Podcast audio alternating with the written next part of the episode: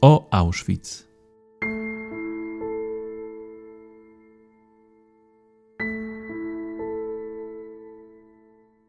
Historia obozu Auschwitz jest niezwykle złożona. Łączył on dwie funkcje: obozu koncentracyjnego i ośrodka zagłady. Nazistowskie Niemcy prześladowały w nim różne grupy ludzi, a kompleks obozowy nieustannie rozbudowywano i przekształcano. W podcaście o Auschwitz mówimy o historii obozu oraz o naszej współczesnej pamięci o tym szczególnym miejscu.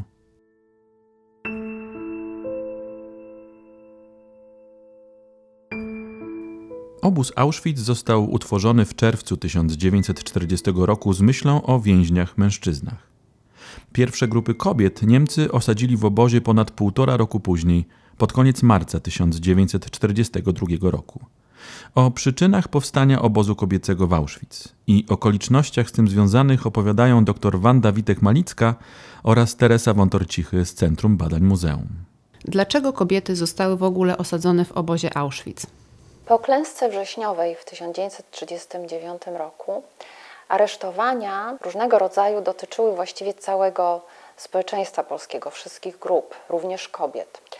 Później e, z upływem czasu w 1940-1941 roku akcje wymierzone przeciwko poszczególnym grupom społeczeństwa polskiego, takie jak Intelligenz Action czy akcja AB, mająca na celu przede wszystkim odizolowanie, wyeliminowanie tych najcenniejszych osób w społeczeństwie, wykształconych, wpływających na e, swoje środowisko, również obejmowała kobiety. Po aresztowaniu e, były umieszczane w więzieniach w celu przeprowadzenia śledztwa. I w pierwszych latach e, wojny większość trafiała do obozów na terenie Niemiec, a konkretnie do Ravensbrück, który stał się największym, w pewnym sensie wzorcowym obozem, jeżeli chodzi o osadzanie kobiet. Jako taki funkcjonował już od 1938 roku, czyli pierwsze więźniarki tego obozu to były Niemki, i później z upływem czasu, z upływem lat deportowano tam inne kobiety. Jak popatrzymy na w ogóle tą strukturę więźniarską tego obozu, to okazuje się, że Polki stanowią tam właściwie największą liczbę. Jak już wiemy, obóz Auschwitz założony w 1940 roku był w pierwszych latach obozem męskim. Rozbudowywany, rozwijany, miał stanowić zaplecze siły roboczej dla niemieckiej gospodarki. I tutaj zaczęły się pojawiać takie różne obszary, gdzie siła robocza ma być wykorzystana. To był przemysł, który znajdował się no znowu nie tak blisko samego obozu. Większość kopalni, większość zakładów przemysłowych, przemysłu ciężkiego była w pewnej odległości, stąd zakładane podobozy. Niemniej jednak tutaj w obszarze również miały być założone różnego rodzaju warsztaty, większe, mniejsze przedsiębiorstwa. I drugi obszar, który również miał wykorzystywać siłę roboczą, to kwestia rolnictwa. Tutaj się ujawniły plany, takie interesy komendanta obozu Rudolfa Hysa, który sam jak siebie określał, był rolnikiem, ta dziedzina była mu najbliższa. W związku z tym też potrzebowano rąk do pracy. I właśnie w 1942 roku spotkały się tutaj takie dwie sprawy. Z jednej strony właśnie przepełnienie więzień, i druga sprawa, zapotrzebowanie na siłę roboczą tego rozbudowywanego, rozwijającego się obozu. I w takich okolicznościach podjęto decyzję, że tutaj w obozie Auschwitz zostaną umieszczone kobiety, no ale ponieważ musiały być oddzielone od mężczyzn, w związku z tym część budynków, 10 budynków, została oddzielona od reszty specjalnie wybudowanym murem.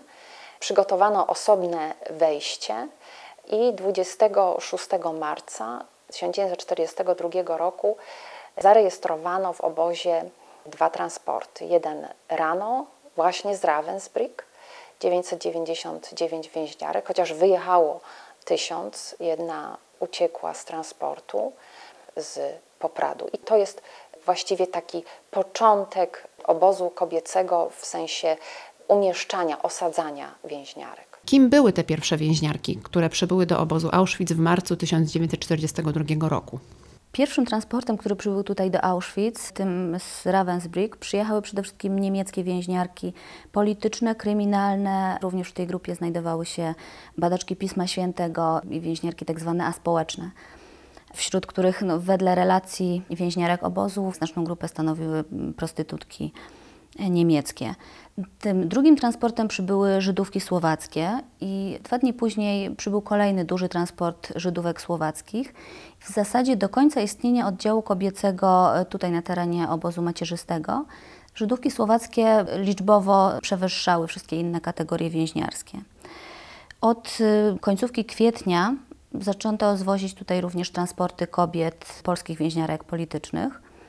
I te pierwsze transporty Polek to były w przeważającej mierze więźniarki rzeczywiście autentycznie zaangażowane w działalność konspiracyjną. Wśród nich mamy takie nazwiska jak Janina Tolik, jak Antonina Piątkowska, jak Monika Galica, które zapisały się nie tylko w pamięci współwięźniarek, ale również na, na kartach historii jako te, które brały udział czy organizowały działalność konspiracyjną, działalność samopomocową w późniejszym okresie istnienia obozu. No i od czerwca zaczęto jeszcze zwozić również Żydówki francuskie, które w momencie przenoszenia obozu na teren Birkenau stanowiły drugą największą grupę liczbową. Powiedziała Pani o przeniesieniu więźniarek z Auschwitz I do Auschwitz II Birkenau, czyli do powiedzmy, na terenie Auschwitz I funkcjonował wewnątrz obozu obóz kobiecy. Jak to wyglądało strukturalnie? Jak to zostało rozwiązane? Czy to był obóz, nad którym władzę sprawował również komendant, czy też esesmani? Czy była do tego odpowiednia załoga kobieca? W pierwszym okresie istnienia obozu ta część, w której umieszczano kobiety, podlegała komendanturze Ravensbrück. Ale nie trudno się domyśleć, że wkrótce zaczęło to organizacyjnie przysparzać wiele kłopotów i nieporozumień, jeżeli chodzi o zarządzanie takim obozem. Dla komendanta Hysa to też było nowe doświadczenie, ponieważ do tej pory w swojej karierze, tak to nazwijmy, obozowej, zawsze przebywał w obozach męskich, Dachau, Sachsenhausen. W związku z tym to było dla niego pewna nowa struktura. I właśnie w związku z tym, że to oddzielenie, to położenie i komunikacja nie była taka prosta, ostatecznie powierzono komendantowi Hessowi nadzór nad całością, czyli stał się również komendantem obozu kobiecego. I właściwie do początku sierpnia 1942 roku ten kontakt był dosyć łatwy, ponieważ więźniarki wszystkie znajdowały się na terenie obozu Auschwitz, na terenie obozu macierzystego, ale rozbudowa Birkenau już trwała.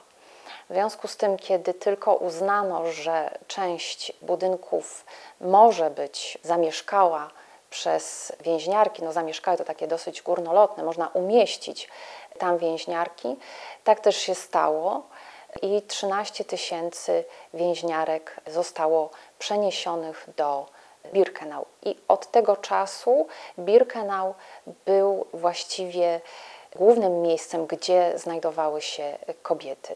Było jeszcze kilka wyjątków, ale o nich za chwileczkę.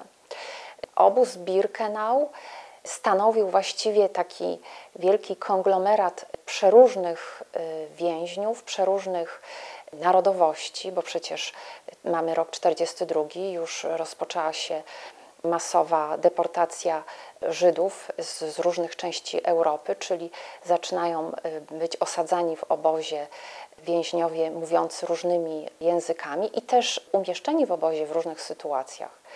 Powiedziałam, że obóz Birkenau, ten odcinek oznaczony tymi symbolami budowlanymi B1A, B1B, to był ten Frauenlager, ale kobiety nie tylko tam się znajdowały. Otóż kobiety były również umieszczone na odcinku romskim, oznaczonym symbolem B2E. Był to obóz rodzinny, gdzie umieszczano mężczyzn, kobiety i dzieci, więc nie tylko dorosłe kobiety, ale również dziewczynki. Kobiety były również w drugim obozie familijnym, w drugim obozie rodzinnym dla Żydów z getta w Terezinie. Kobiety umieszczano również na odcinku budowlanym B3, tak zwanym Meksyku. Kobiety były ponadto w, w otoczeniu Auschwitz, czyli w Stabsgebäude, około 200 kobiet tam zostało umieszczonych. Ponadto w kwietniu 1943 roku, czyli już w następnym roku, blok 10 został niejako wyłączony z tej struktury, nie umieszczano tam mężczyzn, a e, znajdowały się tam e, kobiety, które były pozostawione do dyspozycji doktora Klauberga i Schumana przeprowadzających eksperymenty sterylizacyjne.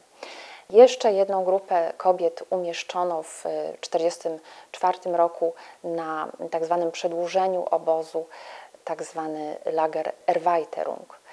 I jesienią 1944 roku dwa bloki, 22 i 23, zostały wyłączone też z tej struktury męskiej i umieszczono tam kobiety, które zatrudnione były w Unionwerke. Czyli widać tutaj taką dynamikę. Więc mówiąc, że li tylko kobiety były w Birkenau i tylko w tym Frauenlager, zawsze musimy tutaj e, mieć w pamięci, że obóz był duży, był bardzo różnorodny. Stąd kobiety umieszczane były w różnych częściach. Warunki egzystencji więźniów mężczyzn i więźniarek kobiet były bardzo zbliżone, jednak ich doświadczenia są nieco inne. Czym doświadczenia kobiece się wyróżniały?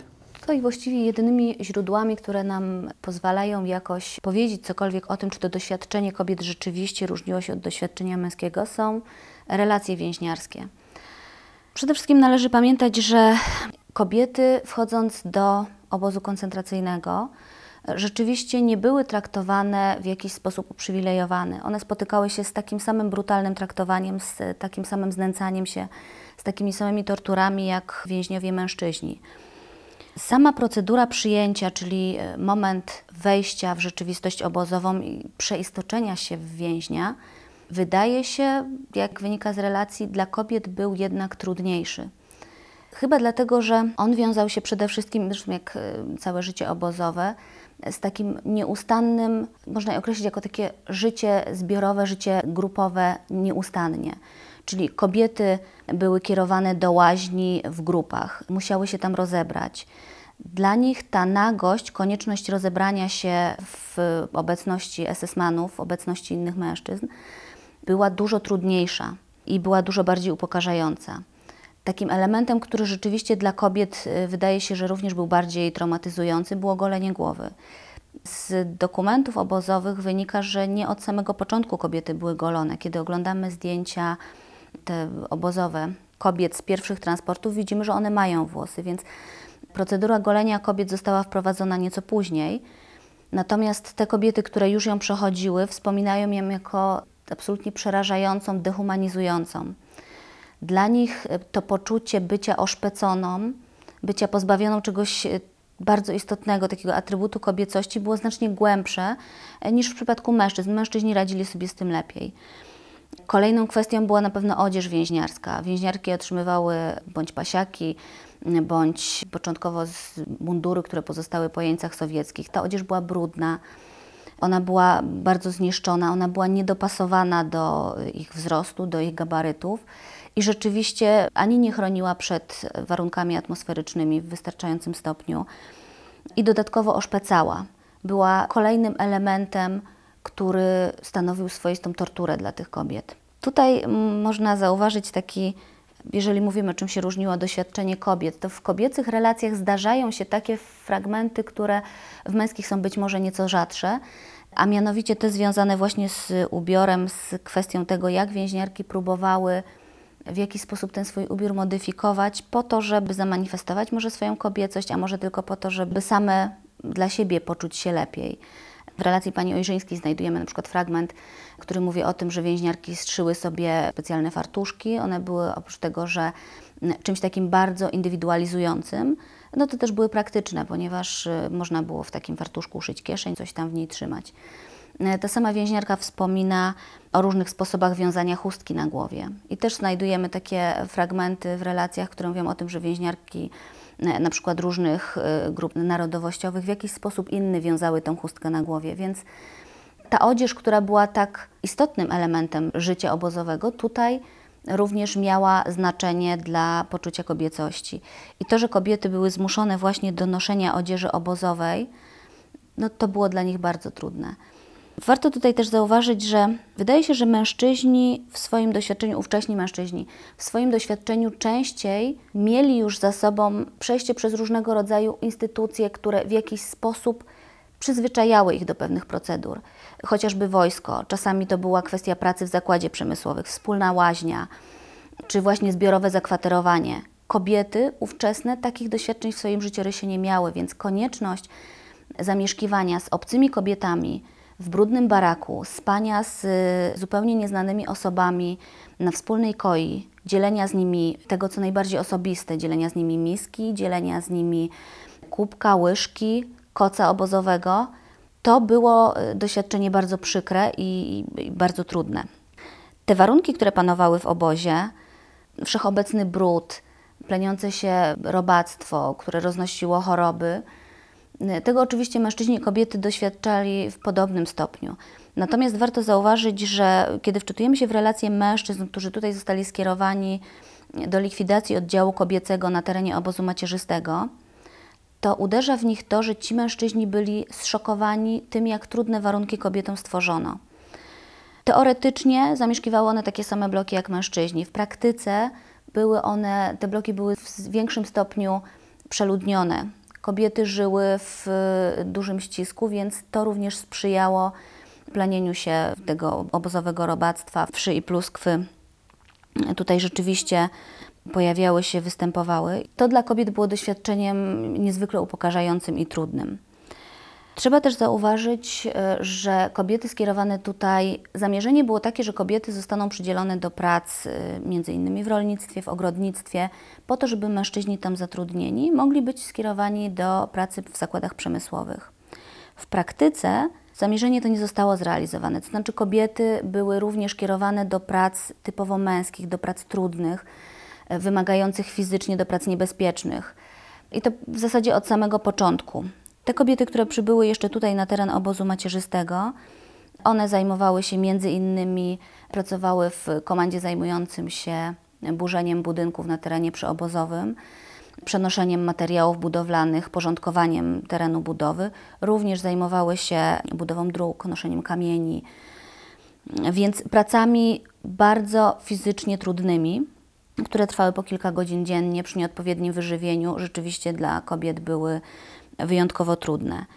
Kobiety zatrudniane były też w wspomnianym już rolnictwie, ogrodnictwie, natomiast prace tam wykonywane, prace przy sianokosach, prace przy kopaniu rowów odwadniających, one wszystkie były niezwykle wycieńczające. Jeżeli mówimy o pracy, to trzeba zwrócić uwagę na to, że o tym piszą byli więźniowie, że dobre miejsce pracy w obozie było kluczem do przetrwania. Nie miał szans przeżyć więzień, który zatrudniony był w komandzie zewnętrznym, właśnie przy trudnych pracach fizycznych pod gołym niebem, narażony na e, chłód, na deszcz, na przeróżne choroby i przeróżne urazy. Większe szanse stwarzało zatrudnienie w komandach tzw. Tak specjalistycznych stolarze, elektrycy, cieśle, dekarze, budowlańcy również specjaliści już wymagający, specjalizacji wymagającej większych kompetencji. I w tym przypadku doświadczenie kobiet różni się od doświadczenia mężczyzn zasadniczo, ponieważ wśród kobiet przedstawicielki tego typu zawodów po prostu nie występowały. A jeżeli zdarzało się, no to, to niezwykle rzadko. Znamy przykłady kobiet zatrudnionych na przykład w Baulajtungu, natomiast to rzeczywiście były jednostki. W tych komandach przeważali mężczyźni i z tego względu ich szanse na przeżycie były większe. Oczywiście kobiety również znajdowały zatrudnienie w tak zwanych dobrych komandach, natomiast w ich przypadku y, takim dobrym komandem mogło być na przykład magazyny Kanady, gdzie zajmowały się sortowaniem odzieży i mienia pozostałego po ofiarach masowej zagłady. Kobiety były zatrudnione też w biurach obozowych, y, przy różnego rodzaju pracach administracyjnych, pracach biurowych. Zatrudniane były w pralni SS, były zatrudniane także w kuchni obozowej, chociaż tutaj wspominałem, że praca była rzeczywiście niezwykle trudna, ponieważ ta kuchnia musiała obsłużyć ogromne rzesze więźniów, więc ilość tego przygotowanego pożywienia była ogromna. Wielkie, ciężkie kotły z zupą, z kawą wymagały po prostu fizycznej siły, żeby je przenieść. Właściwie mamy niewiele takich dokumentów czy takich faktów obozowych, które nam wskazują jednoznacznie, że to doświadczenie kobiet się różniło. Tak jak wspomniałam, poza relacjami takich twardych, liczbowych dowodów jest niewiele, natomiast wydaje mi się, że interesującym tutaj przypadkiem jest kwestia ucieczek z obozu. Kiedy analizujemy y, ucieczki obozowe, śledzimy ich historię, to okazuje się, że ucieczki kobiet stanowiły mniej więcej 5% ogólnej liczby wszystkich ucieczek. Co jednoznacznie pokazuje, że jednak ten los kobiet czymś się różnił. Właściwie trudno powiedzieć, jakie były tego przyczyny. Tutaj możemy w większym stopniu gdybać, wnioskować to na podstawie wspomnień, niż wskazać jednoznaczne pewne przyczyny. Być może wiązało się to z tym, że kobiety rzadziej niż mężczyźni były jeszcze w życiu przedobozowym członkiniami ruchu oporu. Nie miały ze sobą doświadczenia wojskowego, przeszkolenia wojskowego, nie miały więc umiejętności i wiedzy, która ułatwiłaby im zorganizowanie ucieczki, rozeznanie się w terenie przyobozowym już w trakcie jej trwania, zaplanowanie takiej ucieczki. Również istotnym argumentem wydaje się być to, że obóz męski był lepiej zorganizowany, jeżeli chodzi o konspirację więźniarską.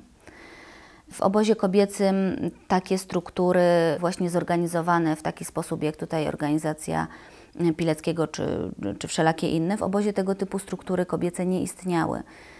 Natomiast udział w konspiracji obozowej i również będąca pochodną tego kontakt z ludnością cywilną i kontakt tutaj ze światem zewnętrznym były elementem, który znacznie ułatwiał nie tyle przeprowadzanie samej ucieczki, chociaż to również, ale też znalezienie się czy, czy skuteczne jej kontynuowanie już po opuszczeniu terenu obozowego.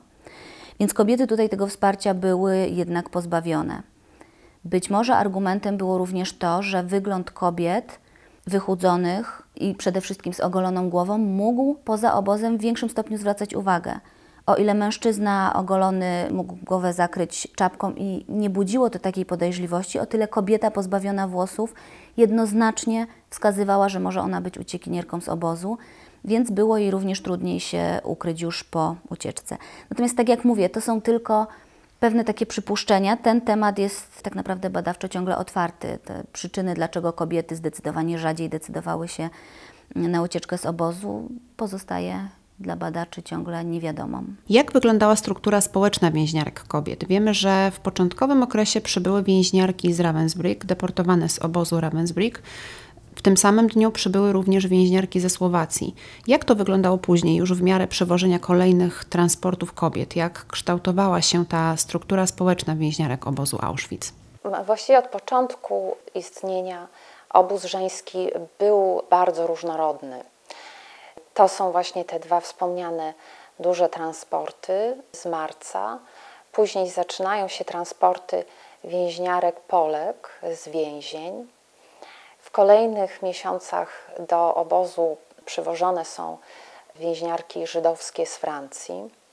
Tutaj może też warto zauważyć, że ten pierwszy transport żydowski, o którym mówimy mm, z Popradu, to tak naprawdę jest pierwszy transport żydowski w ogóle przywieziony do obozu.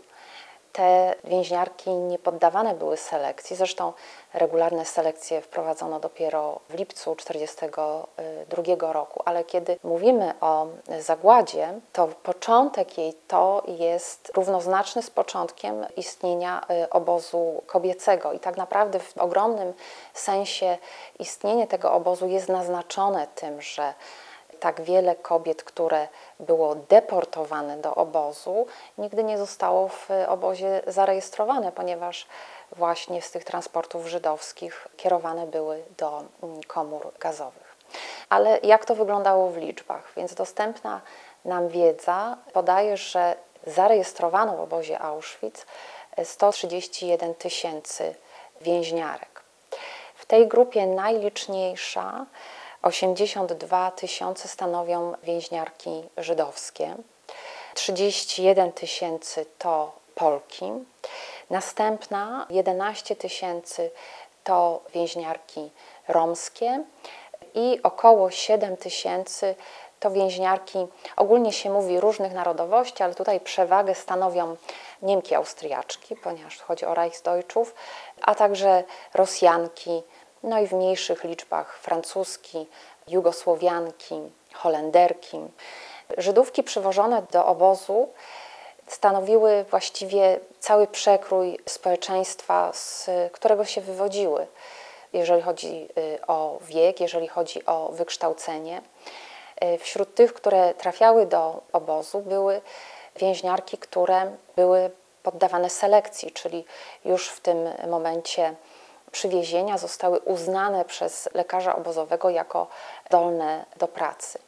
I były to zarówno kobiety, które posiadały wykształcenie uniwersyteckie, były to lekarki, były dziennikarki zajmujące się różnymi innymi profesjami, ale bardzo dużo to były kobiety, które zajmowały się swoimi rodzinami, zajmowały się wychowaniem y, dzieci, domem. W przypadku nastoletnich więźniarek żydowskich to były uczennice. W związku z tym ta struktura wiekowa była tutaj dosyć rozłożona.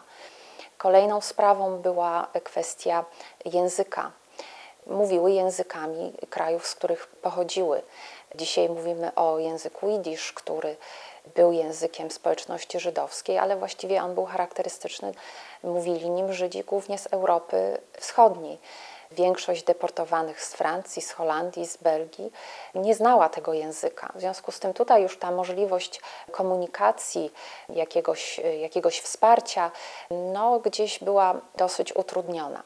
Więźniarki wspominają tutaj szczególnie przywiezione wiosną 1943 roku greczynki, które wyróżniały się urodą, ale również tym, że właśnie na skutek tego zróżnicowania klimatycznego, na skutek y, nieznajomości języków, mówiły jedynie y, po grecku, nie uzyskiwały takiego wsparcia w obozie, nie mogły się przystosować szybko do tych warunków obozowych, stąd śmiertelność wśród tych więźniarek była wyjątkowo y, wysoka. Jeżeli chodzi o Polki, Wspomniane już zostało, że większość z nich była zaangażowana w działalność konspiracyjną, czy też ze względu na zawód nauczycielki, były aresztowane, potem trafiały do e, obozu, ale były również transporty te z zimy 42-43 roku ludności wysiedlonej z Zamojszczyzny, ludność wiejska. I tutaj prawie 700 kobiet zostało umieszczonych w obozie gdzie również, no właśnie ze względu na to, że było to, było to wysiedlenie, było to przewiezienie tak naprawdę tych rodzin bez jakiegoś takiego specjalnego informowania ich o okolicznościach, w rzeczywistość, która je absolutnie y, przytłaczała, z którą sobie bardzo ciężko radziły, stąd śmiertelność taka wysoka, powodowana właśnie chorobami, warunkami, no i wycieńczającą pracą. Latem 1944 roku do obozu ponownie trafiła duża grupa kobiet z dziećmi, matek. Tym razem była to ludność cywilna powstańczej Warszawy. I znów ta charakterystyka, ten obóz kobiecy bardzo się zmienił właśnie ze względu na taką dużą liczbę więźniarek Polek zarejestrowanych w obozie. Więźniarki Romki umieszczone były w oddzielnym obozie. To był, jak już wspomniałam, obóz rodzinny.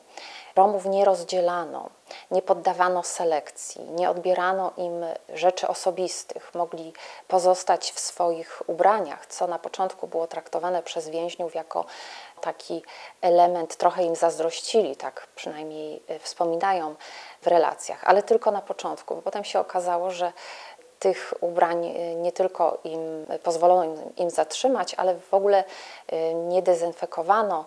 Brak wody, brak właściwych warunków sanitarnych y, powodował, że po prostu nie można było utrzymać ich we właściwej czystości targały się, niszczyły się i z upływem czasu to był naprawdę bardzo przygnębiający widok. Kobiety romskie, jako że były w obozie ze swoimi dziećmi, a były to w ogromnej liczbie e, przypadków duże rodziny, zajmowały się, opiekowały się e, swoimi dziećmi. No i znów te rozprzestrzeniające się choroby powodowały tak ogromną śmiertelność u dzieci, nie tylko, co stwarzało, że y, sytuacja na tym odizolowanym obozie, bo jeszcze trzeba dodać, że Romowie właściwie nie mieli regularnych przydziałów do komand roboczych, czyli wykonywali pracę gdzieś w obrębie obozu, nie mogli się poruszać ani po terenie przyobozowym, ani w innym obszarze, stąd y, pomoc żywnościowa, jakakolwiek inna, Romowie byli jej pozbawieni. Stąd tak dramatyczna sytuacja tych więźniów i kobiet romskich. Niemki przywiezione zostały jako pierwsze. Tutaj widać taką analogię, w jaki sposób został obóz męski założony. Również ci pierwsi więźniowie zarejestrowani w obozie Auschwitz, oznaczeni numerem, numerami od 1 do 30, to byli Niemcy przywiezieni z Sachsenhausen. I jak wiemy, mieli oni tutaj konkretne zadanie. Przygotowanie całej tej struktury obozowej. Wielu z nich przebywało w obozach wiele lat, w związku z tym dobrze wiedzieli, jakie zadania mają poszczególni więźniowie funkcyjni, jak obóz powinien działać. Byli już tutaj dosyć przeszkoleni, tak możemy powiedzieć, jeżeli chodzi o różnego rodzaju kary, y, również fizyczne, znęcanie się nad więźniami było już ich praktyką. I widzimy, że jeżeli chodzi o obóz kobiecy, podobnie 999 więźniarek, z których wiele właśnie objęło te stanowiska więźniarek funkcyjnych i również zostały zapamiętane jako bardzo, bardzo surowe, bardzo brutalne, sadystyczne y, osoby. Tutaj co ciekawe, kiedy zaszła potrzeba poszerzenia tej liczby więźniarek funkcyjnych, jako kolejne te funkcje obejmowały więźniarki y, żydowskie ze Słowacji. No, jest to dosyć y, ciekawa sprawa pod tym względem, ponieważ no, dla jednych to była szansa na ratunek, możliwość ochrony życia swojego, swoich sióstr, może krewnych, które również y, przywiezione zostały w tym transporcie, albo po prostu już ta deprawacja, bo też z takim, z takim zjawiskiem mamy do czynienia w obozie, zaczęła postępować, że gdzieś właśnie jakoś te zachowania stawały się coraz bardziej, zachowania brutalne stawały się coraz bardziej powszechne. W kolejnych latach również przenoszono do y, obozu więźniarki z Niemiec, ale już w mniejszych grupach. Rosjanki osadzone w obozie to były bądź kobiety należące do organizacji konspiracyjnych, do y, grup partyzanckich, zapamiętane jako y, bardzo zdecydowane, odważne, bardzo wspierające siebie nawzajem, ale też inne więźniarki, oraz dwie takie duże grupy przywiezione z terenów Witebska, e, Mińska, to była ludność no nie tylko rosyjska, również białoruska. To były e, kobiety aresztowane w odwet za aktywność partyzantów. No i w ich przypadku radzenie sobie z tą rzeczywistością obozową było o wiele trudniejsze. Jedną z e, bardzo ważnych rzeczy, o których też tutaj musimy powiedzieć, jeżeli chodzi o obóz kobiecy, to ten nadzór ze strony administracji, ze strony właśnie SS. Bardzo często w wspomnieniach więźniarek możemy spotkać termin SS-manka. SS-manka przyszła, SS-manka coś powiedziała i tak dalej. Rzeczywiście w obozie kobiecym była grupa również kobiet, które ubrane były w mundury i spełniały bardzo konkretne zadania na terenie obozu. Właśnie w tych pierwszych latach istnienia obozów w Niemczech takie osoby zaczęto zatrudniać właśnie w Ravensbrück czy w Moringen, jednakże na dosyć wyjątkowych zasadach. Otóż były to, była to zasada umowy o pracę, zasada kontraktu. Te nadzorczynie obozowe w, w terminologii niemieckiej Aufseherinnen, Aufseherin, nadzorczyni, one nie były członkami SS, bo jak wiadomo była to formacja męska, w związku z tym kobiety musiały tutaj w jakiś inny sposób zostać przeszkolone. Właśnie Ravensbrück, ten obóz większy kobiecy, był miejscem, gdzie one przechodziły proces rekrutacji, proces szkolenia i potem były kierowane do innych obozów. Pierwszą Oberaufseherin, czyli tą główną nadzorczynią była Johanna Lagenfeld, która była w Auschwitz do jesieni 1942 roku, później została przeniesiona do Ravensbrück i zastąpiona przez Marie Mandel. Marie Mandel pozostała Oberaufseherin do końca y, istnienia obozu, do ewakuacji. Mówiąc o tym rozróżnieniu obozowym, też y, musimy zobaczyć, w jaki sposób między sobą więźniarki się rozróżniały. Otóż rozróżniały je oznaczenia, otrzymywały różne trójkąty. Czerwone dla więźniarek politycznych. Więźniarki żydowskie otrzymywały na początku gwiazdy Dawida, czyli dwa trójkąty umieszczone, czerwony i żółty. Później to oznaczenie czasami troszeczkę upraszczano. Zielone to więźniarki aresztowane z powodów kryminalnych. Czarne były przyznawane dla więźniarek określanych jako aspołeczne. Małą grupą, ale zapamiętaną przez więźniarki są więźniarki z fioletowym trójkątem, badaczki Pisma Świętego, świadkowie Jehowy, osadzeni w obozie w konsekwencji swoich przekonań religijnych i dosyć szybko zostały z tej struktury więźniarskiej w pewien sposób wyłączone, mianowicie zostały skierowane do pracy bądź w biurach obozowych, niektóre w domach SS-manów, gdzie zajmowały się pracami domowymi, zajmowały się opieką nad dziećmi i ze względu na epidemie, które rozprzestrzeniały się właśnie w obozie kobiecym nieustająco, właśnie jedna, jedna za drugą, aby tych chorób nie przenosić właśnie do, do rodzin, do biur, do magazynów, więźniarki te umieszczano poza obozem. Stąd były tak właśnie troszeczkę w inny sposób tutaj skierowane, no głównie do pracy, ale w dalszym ciągu ich traktowanie, ich status to był status więźnia. Z tego, co Pani powiedziała, wynika, że ta społeczność więźniarek była ogromnie zróżnicowana i wiekowo, i narodowościowo, i w związku ze swoim wykształceniem czy doświadczeniami życiowymi. Jak wobec tego wyglądała codzienność w barakach więźniarskich? Jak krótko mówiąc, więźniarki wspólnie dzieliły swój los?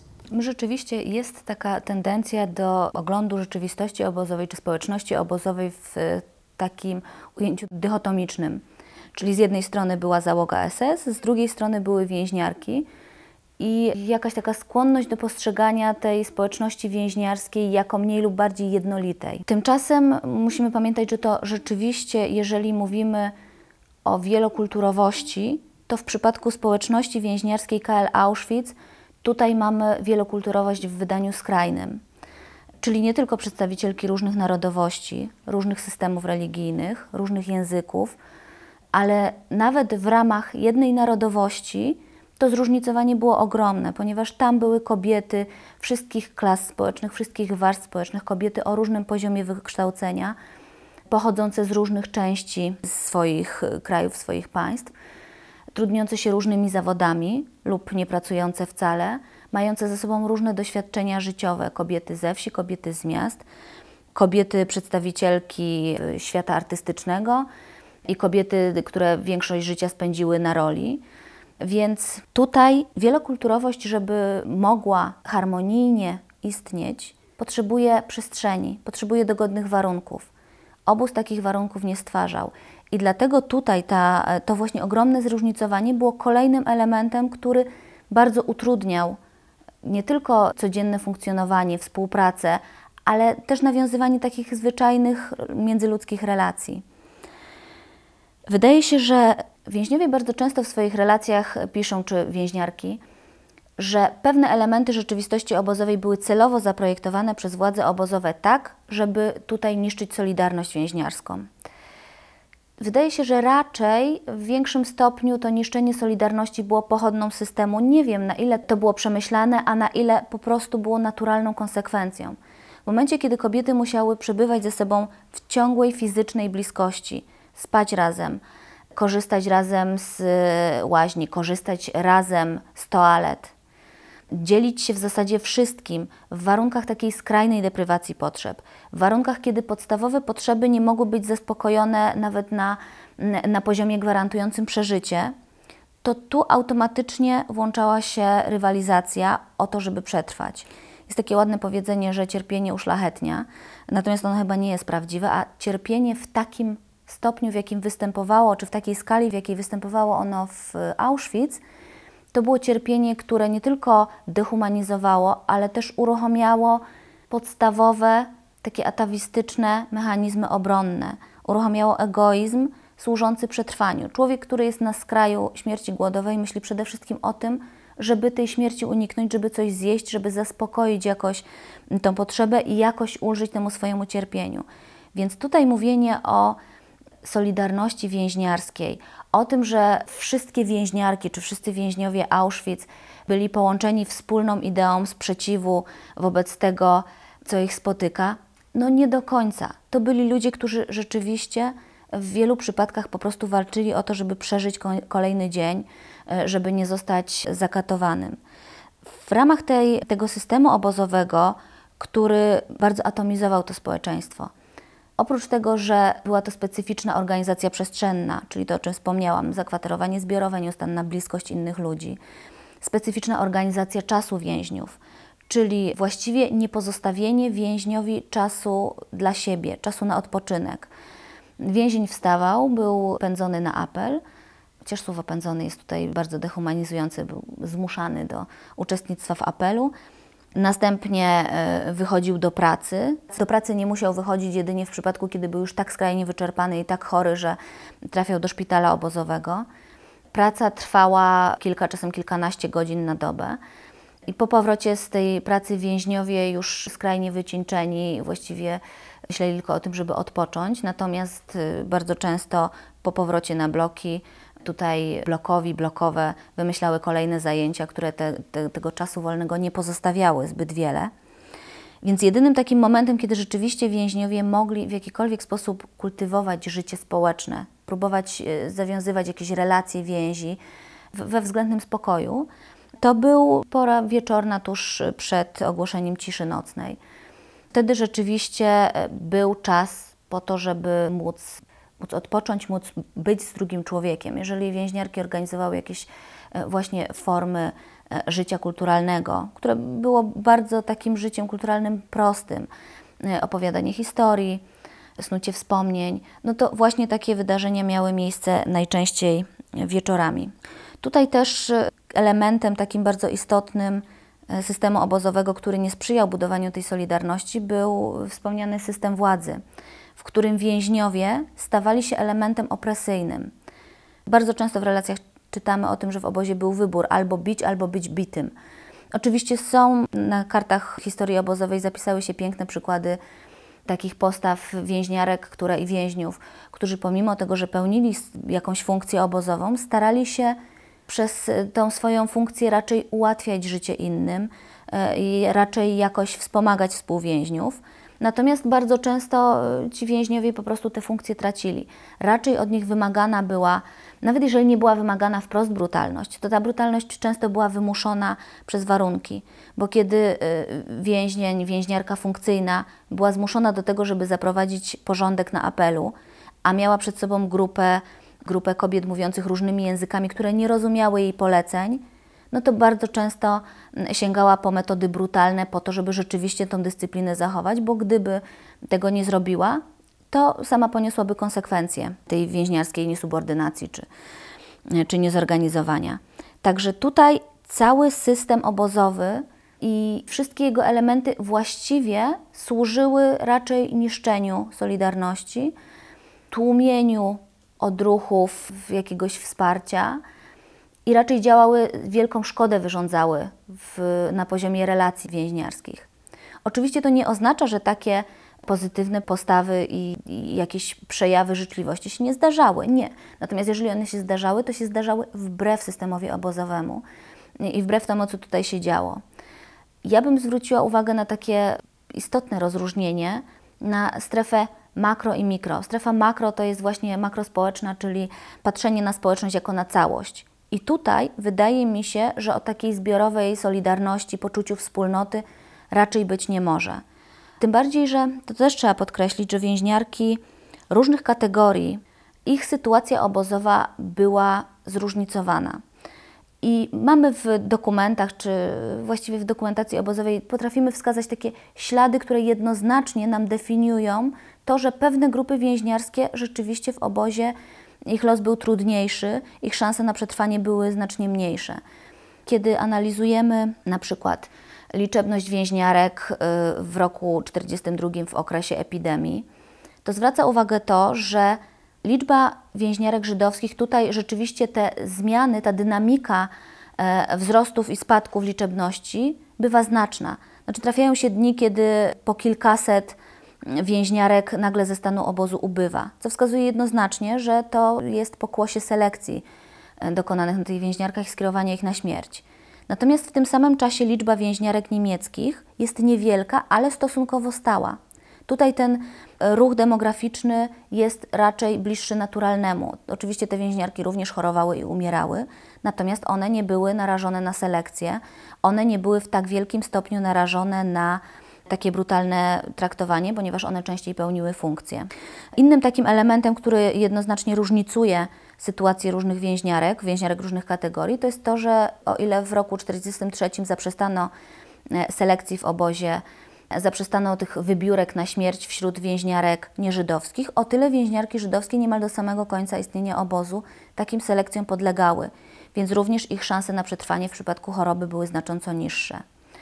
Ważnym elementem było to, że więźniarki żydowskie nie miały prawa otrzymywania paczek, które rzeczywiście, jak wynika z relacji więźniów, moment, w którym więźniowie mogli otrzymywać paczki, był tym momentem przełomowym. Dla wielu z nich po prostu uratowały życie, bo przy takim pożywieniu, jakie w obozie było więźniom podawane, nie było szansy, żeby przetrwać. Więc tutaj znowu więźniarki żydowskie były z tego przywileju wyłączone, więc ich, ich sytuacja była znacznie trudniejsza. Różne było też traktowanie więźniarek, o czym już było wspomniane, więźniarek pełniących różne funkcje i pracujących w różnych komandach. Więc tutaj te różnice narzucone odgórnie i to różnice często skrajne również powodowały jakieś wewnętrzne antagonizmy, wewnętrzną niechęć. Oczywiście nie ma nic dziwnego w tym, że raczej jeżeli się rozwijała solidarność, to przede wszystkim w ramach tak zwanej grupy własnej. I to jest zjawisko oczywiste i naturalne, z któremu właściwie nie można się dziwić. Więźniowie, którzy przybyli jednym transportem, mieli większą skłonność do tego, żeby okazywać sobie wsparcie. Więźniowie, którzy pracowali w jednym komando, chętniej okazywali wsparcie kolegom z tego komanda niż przypadkowym więźniom czy więźniarkom w obozie. Więc to wszystko są zupełnie naturalne procesy społeczne, procesy międzyludzkie, które po prostu w obozie uwidoczniły się ze znacznie większą mocą. Tak jak wszystkie negatywne zjawiska w obozie były zwielokrotnione, tak również tutaj widzimy pewne skrajne tego przykłady. Więc w tej skali makrospołecznej, w skali ogólnej, na pewno o takiej zbiorowej solidarności mowy być nie może. Natomiast bez wątpienia taka solidarność i taka życzliwość, takie wsparcie występowało na poziomie mikrospołecznym, na poziomie jednostek i małych grup. I tu znowu, jak wskazują relacje więźniarskie, więzień pozbawiony, więźniarka pozbawiona wsparcia współtowarzyszek nie miała szans przetrwać. Tutaj nie chodzi o jakieś bardzo złożone formy wsparcia i ratowania, tylko czasami o proste odruchy. Więc na poziomie tym mikro, na poziomie jednostkowym, takie grupy oczywiście się tworzyły i one miały kluczowe znaczenie dla szans na przetrwanie więźnia. To były grupy najczęściej dwu, trzy, kilkuosobowe, które oparte były po prostu na zasadach przyjaźni, wzajemnej e, życzliwości i również, co bardzo istotne, na zasadach wzajemności, wzajemnej wymiany. To znaczy, jedna więźniarka dostała paczkę, dzieliła się z innymi, w zamian za co mogła liczyć, że kiedy te więźniarki z jej grupy również dostaną paczkę, podzielą się z nią. I wydaje się, że takimi elementami, które były kluczowe tutaj dla tworzenia się takich grup, tym, to, co decydowało o tym, że więźniarki się w te grupy łączyły, to było przede wszystkim pokrewieństwo, czyli na pewno grupy rodzinne, jeżeli trafiały do obozu matka z córką, siostry czy członkinie dalszej rodziny, no to tutaj było naturalne pole do, do tego, żeby taka grupa była trwała. Ale też to pokrewieństwo należy rozumieć nieco szerzej, jako wspólne pochodzenie na przykład z jednej miejscowości, wspólne przybycie jednym transportem i to bardzo zbliżało więźniarki, takie poczucie wspólnoty doświadczenia obozowego. I drugim takim istotnym elementem było podobieństwo rozumiane jakkolwiek – Czyli Halina Birenbaum wspomina, że zaprzyjaźniła się z dziewczynkami e, dwiema w obozie, które po prostu były również Żydówkami, były w podobnym wieku i to spowodowało, że nawiązała się nić jakaś porozumienie, jakaś nić sympatii. e, podobieństwo poglądów czasami, podobieństwo życiowych doświadczeń. To były takie elementy, które, tak jak w normalnym życiu, po prostu zbliżały ludzi i powodowały, że, że te więzi, te relacje się zacieśniały. I takie właśnie małe grupy były niezwykle istotne dla każdego więźnia. Tak jak mówiłam, więźnień, więźniarka pozbawiona wsparcia polegającego czasami na zwykłej rozmowie, szanse na przetrwanie miała zdecydowanie mniejsze. Osobą, która badała historię kobiet w Auschwitz, była zmarła kilka lat temu pani Irena Strzelecka. Czy dzisiaj możemy powiedzieć, że pozostają w historii kobiet w obozie Auschwitz jakieś wątki niezbadane albo wątki, które wymagałyby głębszego y, dopowiedzenia? Czy, czy istnieją takie wątki? Oczywiście ten ogromny materiał, który został po pierwsze zgromadzony w postaci spisanych i nagranych relacji przez archiwistów, potem także przez panią Strzelecką e, w ciągu wielu lat jej pracy.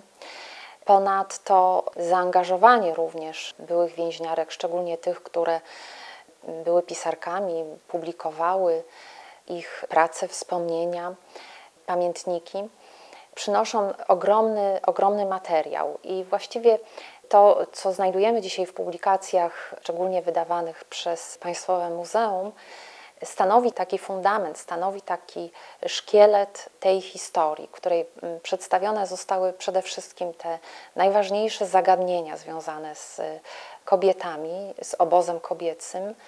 Ten przekrój czasowy, czyli właśnie w takiej linii, w osi symetrii, jak również w tych y, zagadnieniach, które byśmy tutaj widzieli jako te różne elementy poboczne. I jest to bardzo ważna praca. Pamiętajmy, że ona też była pisana, była publikowana w tym czasie, kiedy były więźniarki bardzo angażowały się w pracę edukacyjną, w pracę y, dydaktyczną. Wiele elementów można było z nimi y, konsultować, stąd ciekawe są przypisy, gdzie na przykład znajdujemy jakieś uzupełnienia albo wyjaśnienia danych wydarzeń. Mamy na przykład dokument obozowy informujący o jakimś wydarzeniu i mamy relację, która tutaj pięknie te różne formy, terminy obozowe albo w ogóle wyświetla całe wydarzenie, więc y, jest to dla zajmujących się tą tematyką, dla badaczy wielka przygoda. Ale rzecz jasna, stają przed nami nowe zagadnienia, stają przed nami nowe wyzwania. Kiedy tutaj mówimy o tej strukturze obozowej i sięgamy właśnie do tego dnia codziennego, więźniarek y, zaczynają powstawać pytania, jak radziły sobie z, z, takimi sprawami jak y, kwestia intymności, kwestia cielesności. Zresztą to są takie pytania, które również stawiają odwiedzający to miejsce. Będąc w Birkenau widzą, gdzie się znajdowały baraki sanitarne, gdzie się znajdowały baraki y, mieszkalne, jak y, pewne oczywiste, biologiczne rzeczy więźniarki tutaj rozwiązywały. Jest tutaj pewnym utrudnieniem brak szerokiej informacji na ten temat. Z czego to wynika? Mianowicie, kiedy spisywano relacje, taką najważniejszą kwestią było po prostu zrelacjonowanie całego doświadczenia obozowego. Pytano więc o takie zasadnicze kwestie, i właśnie o takie rzeczy związane z, z intymnością po prostu nie, nie podkreślano tego. Więc o ile więźniarka sama w jakimś kontekście o tym napisała, taka informacja się znajduje. Natomiast wiem z rozmów z byłymi więźniarkami, pytanymi dzisiaj właśnie o, o te kwestie, że bardzo chętnie powracają do tego, bardzo chętnie próbują właśnie to wszystko, swoje wspomnienia skonfrontować z takim ujęciem. Co więcej, one właśnie widzą potrzebę spojrzenia na nich, jako wówczas były to y, młode kobiety bądź dziewczęta, właśnie z perspektywy tych różnych kwestii bardzo kobiecych, bardzo, bardzo biologicznych, często byśmy powiedzieli.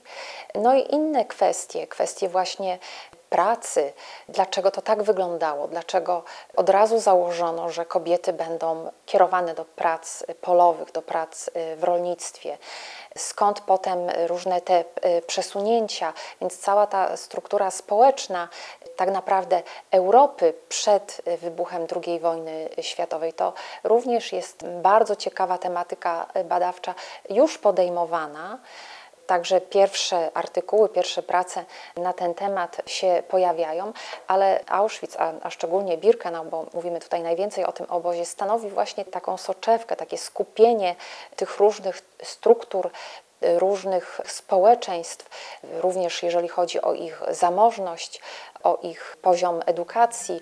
W związku z tym jest to kolejny bardzo, bardzo ważny temat badawczy, który czeka na realizację.